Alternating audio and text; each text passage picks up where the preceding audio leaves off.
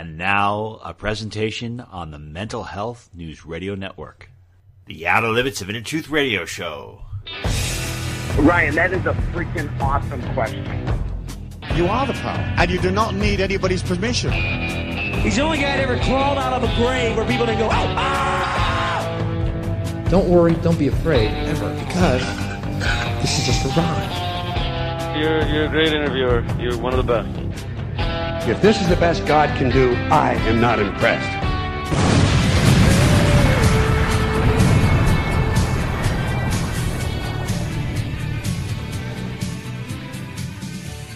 Good evening, everyone, and welcome to the Limits of Inner Truth Radio Show. OuterLimitsRadio.com. I'm your host, Ryan. Tonight's show is dedicated to one of my most beloved friends, Nancy Danison. And Nancy who had a profound near death experience, who's appeared on our show several times, talk about a certain subject matter. Well, actually, I don't really talk about it. I almost bring it, I bring it up all the time. And I know it probably drives you a little crazy. I always say, Hey, Nancy, um, don't you notice that there's some weird stuff going on in the sky? I'm taking pictures of my cell phone. I'm texting her. I'm like, hey, what you intuitive feelings say that something weird's going on? And we always have a difference of opinion about this. But I know many of you out there listen to our show are like, yeah, there's, there's some weird stuff going on. It's not natural. It's not real. What is it? Well, we're going to find out what it is with a prominent featured guest whose film called The Dimming I've watched several times and I show it to people on a regular basis. I usually go to parties and everyone's having a good time and laughing and talking. I'm like, watch this documentary where all of us are going to die. And this is why my population, this is why I'm so popular. I think it's pretty important. And one thing that Nancy has talked about in some of her previous interviews and doing her ne- profound near death experiences, she says that humans, human race, goes through three different things called epochs. And and the third epoch, when that happens, there's only going to be you know a handful of people on Earth, maybe a couple hundred thousand. So where does that tie in with our future guests and the subject matter? Well, it by all means, it looks like there's an effort underway to kill us. I mean, if they're not trying to kill us with the GMO food and all the stress that they're putting out there, they've they're always people always trying to figure out a way to undermine humanity and, and get rid of us. So maybe this is another one of the ways. And I wonder if what's going on in the sky right now is part of a greater plan to uh, make that third epoch vision that Nancy had come to fruition. So sit back, relax. You might want to have some vodka on hand, but you'll get the cold hearted truth about what's going on. Let us begin tonight's show. It is a great honor to welcome to our show today Dane Wigington, the lead researcher at geoengineeringwatch.org. And before we even bring him on, I just want to say that I have watched this documentary, which I mentioned in the beginning, called The Dimming, at least five or six times. I find it very fascinating because it really uh, answers a lot of questions that I've always had about what's really happening in the sky. Welcome to our show. Thank you so much for being with us.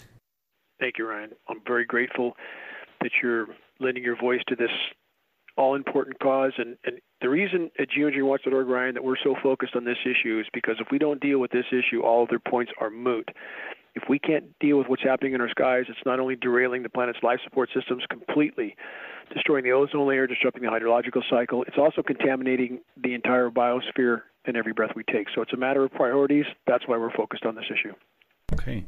Thank you. Thank you for all that you do. And to catch people up, who are not even aware about this thing or maybe having questions. What exactly is going on? Because you see these planes, they go up in the sky and they leave some trail behind them. And I'm always talking to my friend Nancy, and she's like, "Well, you know, that, that's vapor. That's that's what planes do." But it, it's it always seems weird to me because every time I see them do that, it the skies change and there's something off about it too. I, I feel like people who are very intuitive also sense that there's something really strange about it. So can you for the person who doesn't know anything about what's happening, can you please kind of catch them up a little bit?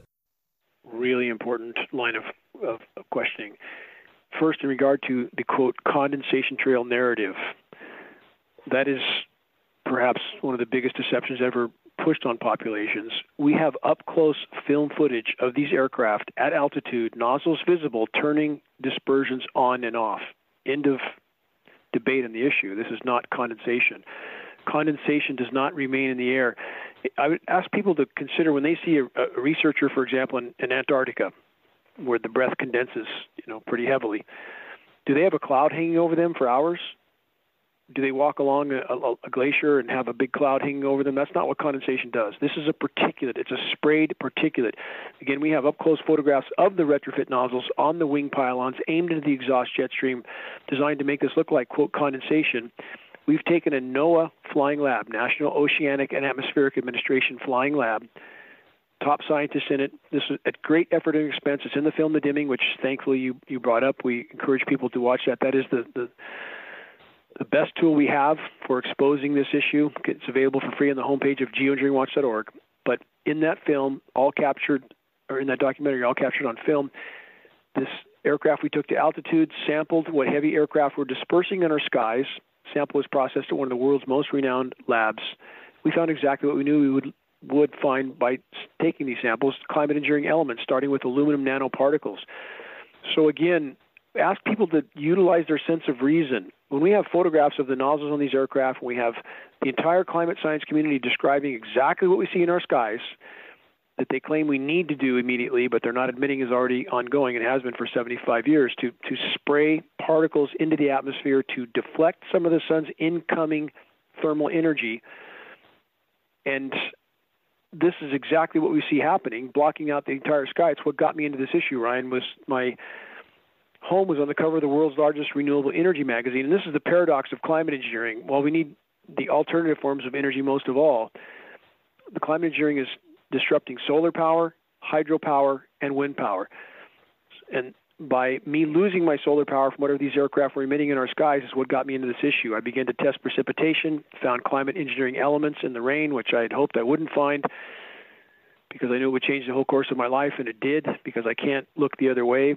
And so, again, we have a population that wants to believe the official narrative, the official denial, and not what they see with their own eyes and their own sense of reason. Again, the, the entire climate science community describing putting jets in the sky to spray these particulates to block some of the sun's incoming thermal energy to slow down global warming, when in fact, although they can create short term, highly toxic regional cool downs, it comes at the cost of an even worse overall warming of the planet because they're destroying the ozone layer, again, disrupting the hydrological cycle.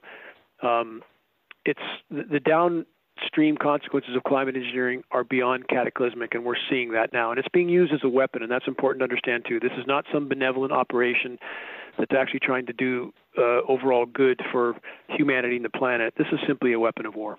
Okay, well, I guess the first question would be why the hell would anyone in their right mind want to do this, Dane. I mean, if you're living on the planet and you hate every single person on the planet, you're still living on the planet. So if you know if you're going to kill everyone, I would imagine that eventually it's going to go back to you. So what is the main purpose behind this? It's, it sounds completely insane.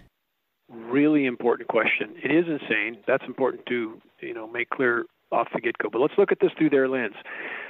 Climate engineering is is a weapon with which they can bring populations to their knees without those populations ever even knowing they're under assault. If we look at the psychoanalysis of those in power, and this is straight from the manual, it is from a psychoanalysis manual, that the various forms of uh, power addiction that they have, there's a common thread to these forms of psychosis, and that thread is to a, a, near total lack of comprehension as to the consequences of their actions, even to themselves. Their lust for power is so total that the consequences of their actions are are not a consideration for them. And let's look at examples we already have of that. Same people in power, same people that have to live on this planet, have participated in the detonation over 2,400 nuclear weapons, which contaminated everything on this planet. And they did it anyway. They detonated, for example, hydrogen bombs in the magnetosphere. That's Project Starfish. They had no idea what the consequences would be to the atmosphere. We are still dealing with the repercussions of that, but they did it anyway. We have Fukushima and Chernobyl, both meltdown scenarios. Fukushima, triple meltdown, no technology to fix it, no end in sight. Fukushima is an extinction level event by itself, and yet we're building 60 more nuke plants right now. We have 440 online, all of which will go into meltdown as society collapses we are not dealing with sanity. We have nuclear weapons. enough to exterminate humanity about three, four thousand times over or more. Yet they're still building these weapons.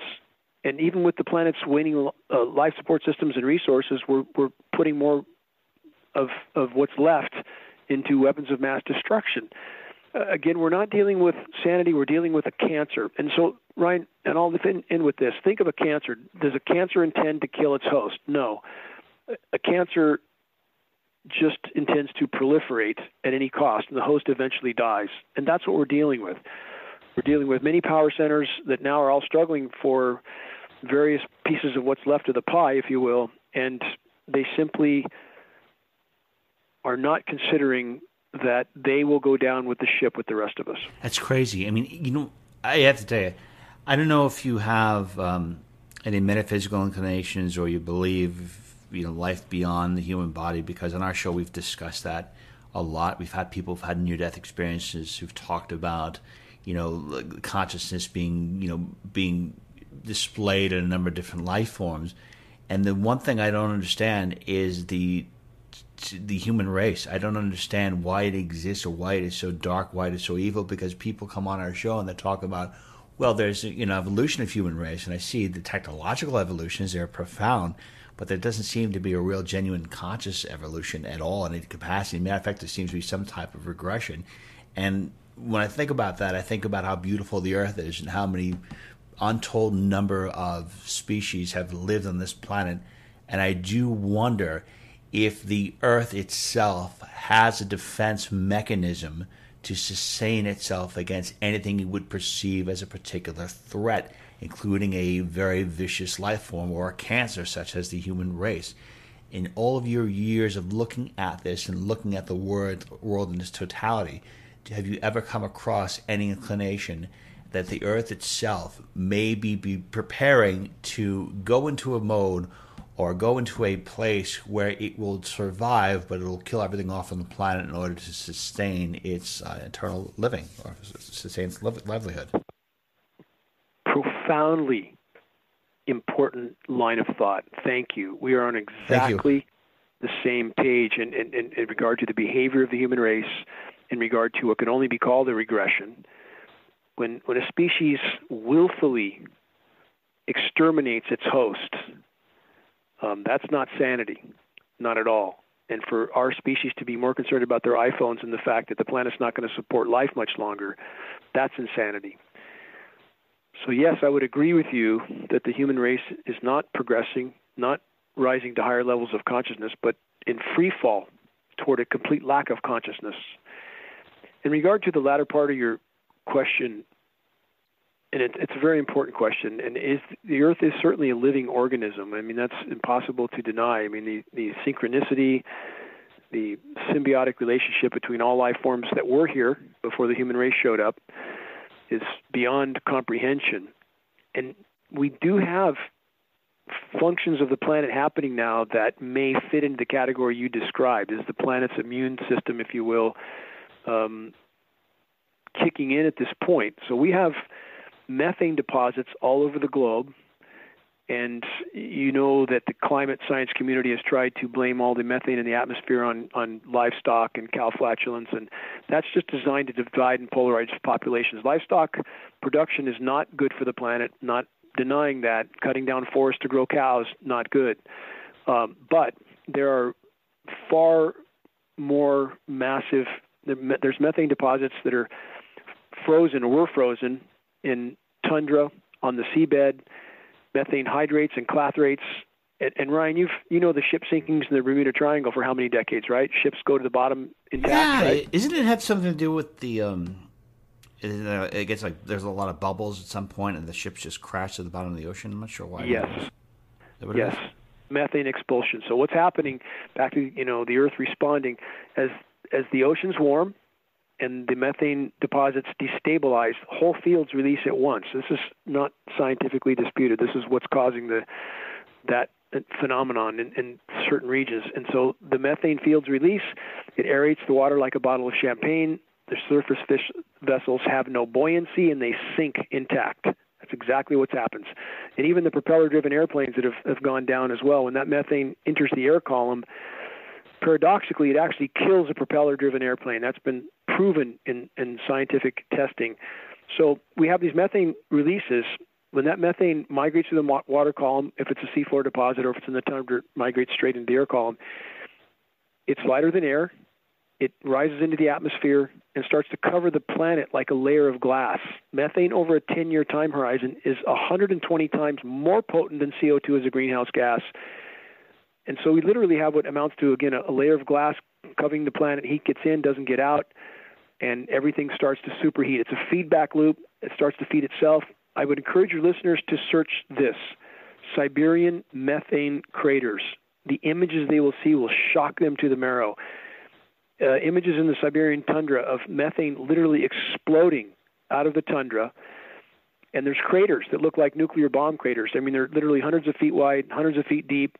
And there's the same phenomenon happening on the seafloor on a scale exponentially larger. So, again, we are on the fast track right now to a planet that will resemble Venus with nothing alive. And the more so called technology tries to intervene to not to fix it, but to hide it, the more nails we drive into our collective coffins. Every single day, climate engineering is allowed to continue It's altering upper level wind currents, that's altering ocean currents, that's pushing warmer water into the Arctic where much of this methane is contained, that's thawing the methane hydrate fields on the seafloor. And again, every form of technology that's being thrown at this issue is only adding fuel to the fire and accelerating the overall process. So technology is not fixing us, it's literally ensuring our common near term demise. And the planet is most definitely responding. It's insane. I just cannot believe that uh, this is happening. I appreciate your comprehensive answer on that. I was wondering if you could please um, address this uh, perspective, and I, I believe that um, I've gotten this from Ice Age Farmer and some other people, especially like an alternative media that will say, okay, well, you know, the Earth is not heating up. We're actually going to a, a ice age. We're heading to a, a solar minimum. I was wondering if you could please uh, address your thoughts on that and say if you agree or disagree, and if you agree disagree, can you please explain why? Paradoxically, that narrative is exactly what the climate engineers want. That's exactly the narrative they want to cause controversy, to divide the population. So let's look at facts, let's look at data. If we look at frontline global temperature readings, what we see is a radical underreporting of those temperatures. Not an overreporting, but an underreporting across the board, three, four, five degrees. What's that mean? It means the planet's far warmer than even what we're being told. Next, on some of the massive cool downs, and Ryan, you've probably seen, um, for example, in Denver, happened only a few weeks ago. They went from 94 degrees to snow in a day, less than a day, and back to the 90s in two days. Did you see that? by chance? No, I didn't see it, but I, that is very shocking. It, very shocking. We've seen other events. Amarillo, Texas, uh, went from a 100 degree all time record high to snow in a day. Do you remember all the headlines of the snow in Boston in 2014? Headlines every day Boston record snow. They, they sensationalized that. What they didn't say when that was happening was 14,000 feet up in the Sierras in winter, there was no snow chemical ice nucleation for weather modification. They can seed cloud moisture with endothermic reacting materials. Those are energy absorbing materials that cause what should have been liquid precipitation to become frozen precipitation. It's a chemical reaction. Just like Ryan, you have a, a ice pack uh, in your first aid kit that sits at room temperature for 20 years, and you mix those chemicals together, you have ice instantly, right? Yeah. Same thing happening in the clouds. Highly toxic. We've we've tested this frozen precipitation and found all the elements that are listed in chemical ice nucleating patents. We had the Chinese government admitting they were creating engineered winter weather. So why aren't any of the alt media sites, none of them, except geoengineeringwatch.org, acknowledging this aspect of climate engineering, virtually engineering winter events that confuse and divide the population as to the true state of planetary meltdown? And even in spite of those engineered winter events, they can they come at the cost of a worsened overall warming when we have film footage, because I don't like to politicize anything, and I'm, I'm not an Al Gore fan, and the environmental groups are complete hypocrites. They're all ignoring climate engineering because they don't want to lose their nonprofit status. But I'm asking people to actually look at the data, and we can't ignore what we can see with our own eyes. In the case of the planet's ice deposits, there's a film called Chasing Ice. I would really recommend that to I did watch it, by the way. It was very fascinating. Thank you for Thank sending you. it. Thank you. Thank you Thank you for that. So if you watch that film, you saw from time lapse film footage ice deposits virtually collapsing and disappearing all over the globe. We have ocean temperatures going off the scale. We have ocean temperatures in the Arctic now frequently 25 degrees Fahrenheit above normal. That is absolutely catastrophic. It's inconceivable. And to put this into perspective, because the oceans have been absorbing much of the heat the human race has been generating, and that's going to change quite quickly now. The, eh, there's no more capacity for the oceans to absorb heat, but a cubic meter of seawater can contain 4,000 times the thermal energy of a cubic meter of air. So when you have oceans 25 degrees above normal, that is absolutely uh, near-term omnicide on the planet. When you put a pot of, uh, if you put a covered pot of air on the stove and turn the heat on full, that air is going to heat up extremely fast in that pot, right? But you fill that pot with ice water, it's going to take a lot longer. And that's the scenario we had. We had an air conditioning system, if you will, on the planet. We had the ice deposits. We had the AMOC current, uh, the Atlantic conveyor, which is distributing the warm water from the equatorial regions to the polar regions and regulating the planet's temperature. And now all of that is breaking down. Climate engineering, a huge part of it, not the only part, but a huge part. So, again, back to the original question are we entering an ice age? There is zero, zero credible frontline data, film footage, anything to corroborate that. And to put that into mathematical terms and to, to make clear that I'm not shooting from the hip, if we look at the Maunder minimum, solar minimum, mini ice age, the total statistical solar irradiance reduction was 0.25%. That's one four hundredth reduction. The factors that are causing warming on the planet now, with climate engineering being at the top of the list, again, not, I'm not negating that we're burning 100 million barrels of hydrocarbon a day. That's inconceivable. But climate engineering is even worse because it's it's preventing the planet from responding to the damage done.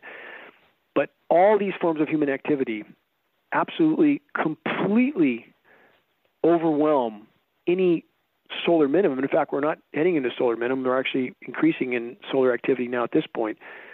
So, from every possible, measurable, statistical, mathematical direction, we're heading into what's called Venus syndrome, and that is not a metaphor. It's not a metaphor. You, if, if your listeners search geoengineeringwatch.org Venus syndrome, they'll find a lot more data from one of our reports. Jeez. So I, I would encourage people to, again, look at statistical frontline data, what you can see with your own eyes. Don't believe me. I'm not asking anyone to believe me or anyone else, but I'm saying we need to get rid of our filters, our preconceptions, our biases, look at factual data, and again, climate engineering making all of it far worse, not better. It's crazy. It's like every time people mess with say, I always say, leave it alone. Leave Yes. things alone. Yes. That's just my. I appreciate you you sharing that, being so thorough with your data on that. One, uh, one thing I think about is, I wonder how. Let's just play devil's advocate for one second and say, for example, you are completely detached from all of your life's work. What do you think, if you are either part of the controlling elite or you're part of the people on this planet, who do you think on this planet could benefit most from your data research? Do you think that there are people who are pushing the climate change agenda that maybe contradicts some of the things that you're saying, but can they utilize your data? Who benefit? Who could benefit most from your life's body of work? And uh, do it. I mean, do you think it's more about the people? Do you think that certain people who are pushing uh, climate change would benefit from your work? I'm just curious, uh, from a devil's advocate perspective, how you would see that. Yes, and and we we hope that they, in regard to filters and programming and bias, the whole of academia, the whole of the so-called climate science community that is virtually ignoring, omitting, and denying the climate engineering elephant in the equation, that must be acknowledged. And we need the population to do the same, and we need our military brothers and sisters to do the same. In the case of the military, when they're being told that they're doing some benevolent task, that they're saving the planet with these operations. That could not be further from the truth. And them blindly following orders that are easily verifiably processes of self extermination, by them blindly following those orders, that is not fulfilling their oath to their countrymen, to protect their countrymen from all threats, foreign and domestic. We need our military brothers and sisters to wake up and understand they are participating in their own demise and the demise of their own posterity, which will never, ever have a future on this course. Public needs to wake up as well, and academia, absolutely. The so-called climate science community. That think about this, Ryan. The, the largest scientific panel ever created on any subject in human history is the IPCC, the Intergovernmental Panel on Climate Change. 2,000 plus top climate scientists. They don't even consider, not only do they not acknowledge climate engineering, in, that's so blatantly obvious in our skies that anybody that's not clinically blind can see it and understand what it is, but they not only don't acknowledge that, they don't even allow for and include in their modeling scenarios like the methane scenario I just described. It's not even in their modeling. How do you have how do you make a, a climate model that omits the, the largest factors in the equation of all, and how do they call themselves scientists at that point? And what do we have coming from the so-called science community? We just had this proposal come from MIT last week, one of the most recognized science institutions in the world, Massachusetts Institute of Technology. They proposed putting Brazil-sized space bubbles a million miles into space to block the sun. What kind of science fiction totally uh, fantastic, impossibly to uh, impossible to even consider in any form of reality. They come up with this stuff, and they're called scientists, and they come up with uh, putting up space mirrors and putting tarps over over glaciers to try to slow the melting, as if that's going to help anything, or building undersea walls to hold up glaciers from fall, from collapsing into the ocean. And and this is the science community. It it sounds like something you'd get out of an insane asylum. Yeah. So you know where, where are we at with that? I'm, I'm, I share your angst for the so-called climate science community. They're they're just a pack of paid liars that are programmed to the degree that they can't even uh, see reality if it's five feet in front of their face. No, I, it's it's really strange. There, have you heard of Matthias Desmond by chance? It rings a bell, but Okay. I'm not placing. Matthias Desmond's really common to um, prominence, especially in the past year, because he's. I think he wrote a recent book called "Mass Formation Psychosis," and he was Oh, talking. yeah, okay. I, I know who he is now. You know, yes, yes, and- yes, yes. I, I utilize his body of work because I think it applies to a lot of other different areas. Because if you get to this point where you see data in front of you and you still think it's crazy because it doesn't match what your set values are, what you think your set values are, there's no way of getting through. And it seems like on the planet right now that so many people are committed to ignoring what this true reality is. And you know how you if you look at a computer sometimes and it has too many mm-hmm. viruses on it the you can't save that computer. You have to wipe the whole thing dr- dry. So i don't know if we if we had the if we can turn this around. I mean generally speaking how can people stand a chance against something that has been in place for so long and as doug casey likes to say trends in motion tend to stay in motion. So as this you know dark sinister force continues to gain momentum not only with its leverage over the planet but for the amount of years that it's been doing this and putting the, this stuff in the air how does humanity stand a chance?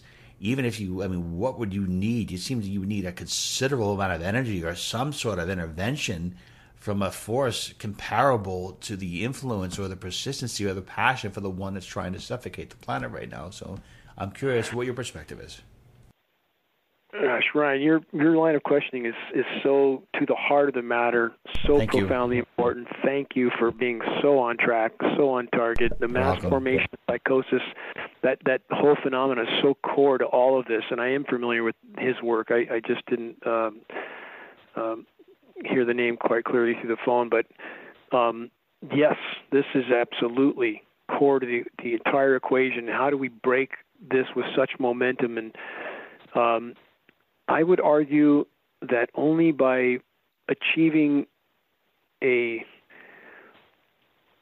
collective awakening of the degree to which we're fighting a, a mass um, critical mass, if you will, of awareness, the hundredth monkey scenario, if you will. For, if your listeners are not familiar with the hundredth monkey scenario, um, experiments done with monkeys on, on specific islands that were uh, introduced to a new kind of fruit, and it was it, it took them a long time to figure out how to open that fruit. But once they did, once they did on one island, all the other islands it, suddenly they knew how to also something they they really scientifically couldn't explain. There was some sort of collective consciousness that that affected the other uh, specimens in this experiment in ways that they couldn't really explain. Is that something we can achieve? I don't know. I don't know. I know when I started this battle 20 years ago, I could only hear my own voice coming back at me. No one listened to what I was trying to sound the alarm about. No one. And now we have people in militaries. We have, as you saw in the dimming, we have the former Canadian Minister of Defense, cabinet officials. We're communicating with members of Congress right now and the Senate Armed Services Committee. If we can bring this to light, we have a chance of stopping it from the inside out by, by affecting those who are participating, and hopefully they will refuse to participate in their own demise. We're going to hit the wall. That's a given, short of some out, outside force that we can't know or or uh, confirm or prove. We could stop all forms of human activity today. We are going to hit the wall. Again, back to the momentum that you so correctly brought up. An example I've used on my weekly Global Alert News broadcast. It's a commercial-free broadcast we we air on stations out of our own pocket across the country.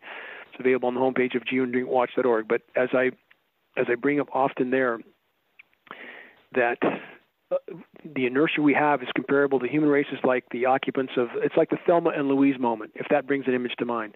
Crashing through the guardrail, sailing through the sky on the way to the bottom of the canyon, human race being the occupants of the car, and still uh, fighting over what station to put the radio on while the car is sailing to the bottom of the canyon for impact. And that's the human race. Or arranging deck chairs on the Titanic, whatever metaphor you want to use. That's certainly where we're at. At this point, if we could bring it to light and shatter the, the delusion that this paradigm is going to keep going, which it's not. Again, you could shut off all forms of human activity right now, including climate engineering. We are going to hit the wall. There's far too much inertia to stop. Now the question is, can we salvage any part of Earth's life support systems? That we can't know. We can't know how profound the planet's life support response would be if we can stop climate engineering, and we have to stop all other forms of destructive human activity. As you so correctly stated a moment ago, leave it alone. This planet is miraculous beyond anything we can comprehend. All we're doing is harming it, just like the human body, right? How many pharmaceutical commercials have you seen? Take this for that symptom, and they list the side effects, and you wonder who would take that. I know it's crazy. My doctors do not like me because every time I walk in, they want to prescribe me pharmaceuticals. I said I'm going to do it naturally. They don't like that. I do not make the pharmaceutical industry a lot of money. Good for you. I'm, you. I don't go to the doctor. Period. I'm just I'm just like you. I mean, I'll, I'll you know at this point natural. They, I walk it off. They know they know how to do some things. I mean, I I've had a lot of broken bones and and uh, injuries that you know I'm, I'm grateful to the medical industry for for remedying. But as far as the overall internal uh, preservation functions of the body, man, they're they're only they're only harming it. The same is true with the planet. And again, on a value system, we have to change our values of why we are here. Are we here to simply pursue personal pleasures, go on cruises, go to Disneyland, get iPhones, new cars with no payments, nothing down, no interest for six months? Is that what it's all about? I don't think so. When I look at my children, I know I owe them my life. I owe them my life. I don't own my life, I owe it. And so I would argue again, we need to redefine why we're here. And if it's not to preserve the planet's life support system so that our posterity might have some sort of a future to experience life, then why are we here if not for that? So we need to redefine the why of our existence, if you will, and if we focus on this, and everybody can do something, and people feel helpless, but they're not. And I would give the mathematical equation if if one person shares credible data with two people on the first day of a 30-day month, and those two people with two each the second day, and so on for 30 days, that's about five and a half million. Sounds like my math's wrong, but it's not. So each of us can do something, and that's why we at geoengineeringwatch.org encourage, for example, sharing the dimming documentary, which people can do for free from home, from their own home computer, even though Facebook's trying to censor it. If you share the link through an email, it can get to the next person and the next person, and we can wake people up to what's happening in our skies, and that we cannot escape. We can avoid medical treatments that we know are harming us. We can avoid a lot of things, but we have to breathe. With every breath we take, we're sucking up aluminum, barium, strontium, manganese, polymer fibers. Now we know graphene. For listeners that don't know what graphene is, it's incredibly toxic. It's like a vascular machete. It's in our air column, it's in our precipitation, it's being uptaken in our foods. It's a part of climate engineering. These all these elements I just named are part of climate engineering elements. And although industrial pollution is bad enough, these elements, because they're manufactured nanoparticles, are far more harmful still. And we're sucking it up with every breath we take. We're not going to be functional much longer, and it's destroying the entire biosphere, killing soil microbiome, crushing crops. Uh, this is a fight for life right here, right now. So, if there is one shift, if there is one thing that collective humanity can do with regards to what is happening to the earth, with regards to this geoengineering, what is the one shift in belief or one shift in consciousness that could literally change things dramatically, that could truly be the hundredth monkey effect, which if multiplied, multiplied, could really shift things in our uh, positive direction? Well, certainly to question everything and to use the gifts we were given, starting with the sense of reason and purpose. And if we look at the Milgram experiments, and many of your listeners might be familiar with those, where they uh, was a mock shocking of an individual behind a one-way glass that, that the subjects of that test perceived that they were following orders by, as you just stated, someone in authority. And shockingly, the vast majority of people would continue to administer what they believed was a lethal shock so long as someone in authority was telling them to do so. And that is incredibly shocking to me. At what point do we follow our own moral compass, our own sense of logic? And if we don't use these gifts, then we are truly adrift um, and, and free falling to the bottom of the abyss. So, yes, we need to um, awaken those those gifts we've been given, fully utilize them, and certainly the so-called experts are at this point are nothing more than paid liars for the power structure. And almost every uh, vein of academia, this is the case.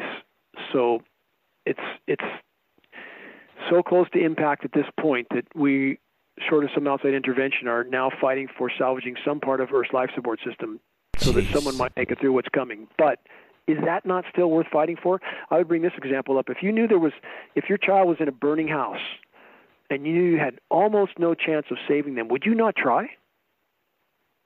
Do, do whatever you could. I can't believe that we're having a discussion at this point. That you're saying, "We'll try to salvage what's left." Wow, I didn't realize how bad things were. That's um, it's shocking. Let's, look at statistics. Let's look at statistics uh, right now. Uh, no plankton, no people. Global plankton populations down about 70%.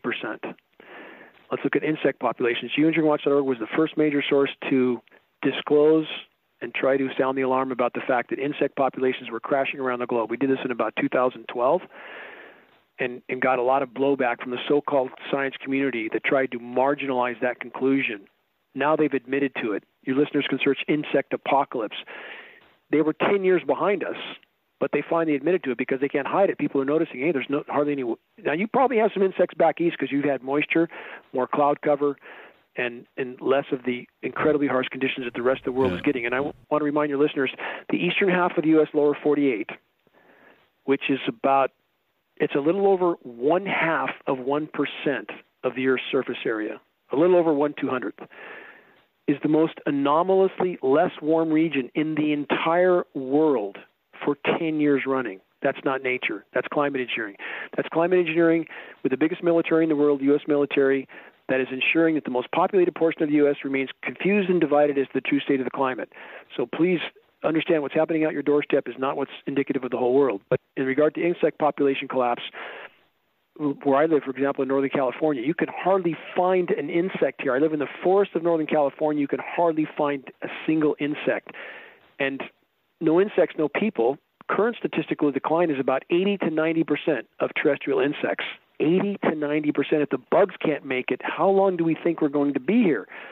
We have ozone layer collapse. Climate engineering, single greatest factor destroying the ozone layer, not being disclosed. We have a NASA contract engineer, former contract engineer that works directly for us with state of the art metering equipment. We supplied him at the cost of about 10K. And we're not only getting massive amounts of UVC on the surface, that's a DNA damaging spectrum of UV radiation, which is indicative of an ozone layer that's collapsing. As of about 60 days ago, we're starting to detect trace elements of X ray. That's the final spectrum of UV radiation. I think we all know how harmful that is. And we, we are facing potential functional collapse of the ozone layer. It Doesn't mean there's nothing left, but it means it's a functional collapse. It's no longer functioning. Jeez. 18, 18 to 24 months. How about that? That's that's that's pretty awful. And Dane, I don't know about you. I feel that the human race is people are trying to kill us. I think that there's a great effort underway to reduce the population. If they're if they're not uh, going to get us with the uh, pharmaceuticals, I think they're going to get us with the food. If they're not going to get us with the food, they're going to get us with the weather. Either way, I feel like we're being marginalized, we're being pushed out. Do you think that at some level that the people who are behind the scenes truly understand what is happening and are doing whatever they can to accelerate? The demise of the human race so they can have whatever's left of the world. Because if most people survive, is their existence not threatened? Or do they at least believe that, hey, you know, we're not really so bad? We actually see this coming, and we're actually trying to do something positive for this thing. You just you just think that we're evil. The former okay. is exactly right. You are exactly correct. There is no benevolence in those who who wield the levers of power? None. Are they trying to cull human populations? Absolutely inarguable. They know what's coming. Let's weave this into the COVID scenario too. I mean, when they know that the planet can no longer support the human race. There's that's a statistical fact that is absolutely inarguable. And when I hear people say, "No, we could all fit in the state of Texas," it's not about elbow room. It's about resources the planet can't support the population. Period. We've we've destroyed the planet in the geologic blink of an eye. Those in power are most responsible of all. Although we have a population that's been all too happy to go along with this insanity, they know that they must radically reduce human populations. Again, they should be the first ones to walk the plank, the power structure. But uh, if we look at the warp speed COVID scenario, we know know where the warp speed part fits into this equation. I'll leave it at that. Um, the planet and moving this back into the first part of our conversation, is the planet responding to this scourge that's killing it? Biosphere collapse has beat the power structure to the intersection. Now they're chasing a ball downhill and they know it. And they are absolutely ramping up every possible form of inflicting damage on populations to to debilitate them and to disable them and ultimately to eliminate them and that is absolutely going on. In the case of climate engineering, the consistency with which crops are being crushed right now from what we know to be engineered events is undeniably a form of weather warfare. There's no question they are crushing crops, crushing agricultural regions via drought, via flood, via massive hailstones. Again, that's that's a part of um, chemical ice nucleating operations. And for those who don't believe that this this technology is real, uh, that's simply denial. It's it's so obviously um, unsupportable. Uh, Ryan, you've seen the, the ski slopes on a mountain where the whole mountain's bare of snow, but the ski slope's full of snow, right? Yeah. Because they're they're nucleating the moisture and they're dumping it on the slope. They do they can do the same thing with cloud moisture. This is not um, new technology. It's it's three quarters of a century old. It's been refined and improved. So via all these methods, via flash freezes and flooding and drought, they are crushing crops, crushing the population's ability to feed itself. And not that we wouldn't be having trouble anyway, we would. We've been again very poor stewards of the planet. But what I point out is that if we look at the various means with which they're trying to debilitate and cull populations, and the CV19 scenario being the most obvious and most aggressive and most recent. But what I would point out at any moment of the power structures choosing, if they feel they're really losing control and people are waking up, they can put something much more lethal into the aerosol dispersions, and we're done overnight. Done. and why wouldn't they? Why oh. wouldn't they? When let, let me add more to this equation. We have the world's second most recognized geoengineer, climate engineer, Dr. Ken Caldeira, former U.S. Defense Department employee. We have an audio. We own the audio of him at geoengineeringwatch.org of him stating on the record what he did for the U.S. Department of Defense. And one of the things he did was, quote, in his own words, design methods of spraying pathogens into clouds to infect the populations below, end quote. world's second most recognized geoengineer. Now works for Bill Gates. Imagine that. So we know that these capabilities exist. We know that, for example, polymer fibers, which are part of the climate engineering mix, are used for biological carriers to carry your biologicals from the clouds to the ground. We know in the case of COVID-19, there was 85 countries infected in three days. How does that happen? How does that happen without aerial dispersion? And why wouldn't they use this? We know as of 1977, the U.S. military had conducted no less than 239 open air biological tests over innocent U.S. civilians without their knowledge or consent. That's historical record. It's not my opinion. This is business as usual. Why wouldn't they do this? Why would we expect they wouldn't do this? And we have biolabs all over the globe manufacturing who knows what. And again, um, we're not dealing with sanity or benevolence. Um, there is nothing good in those in power, nothing left good in them.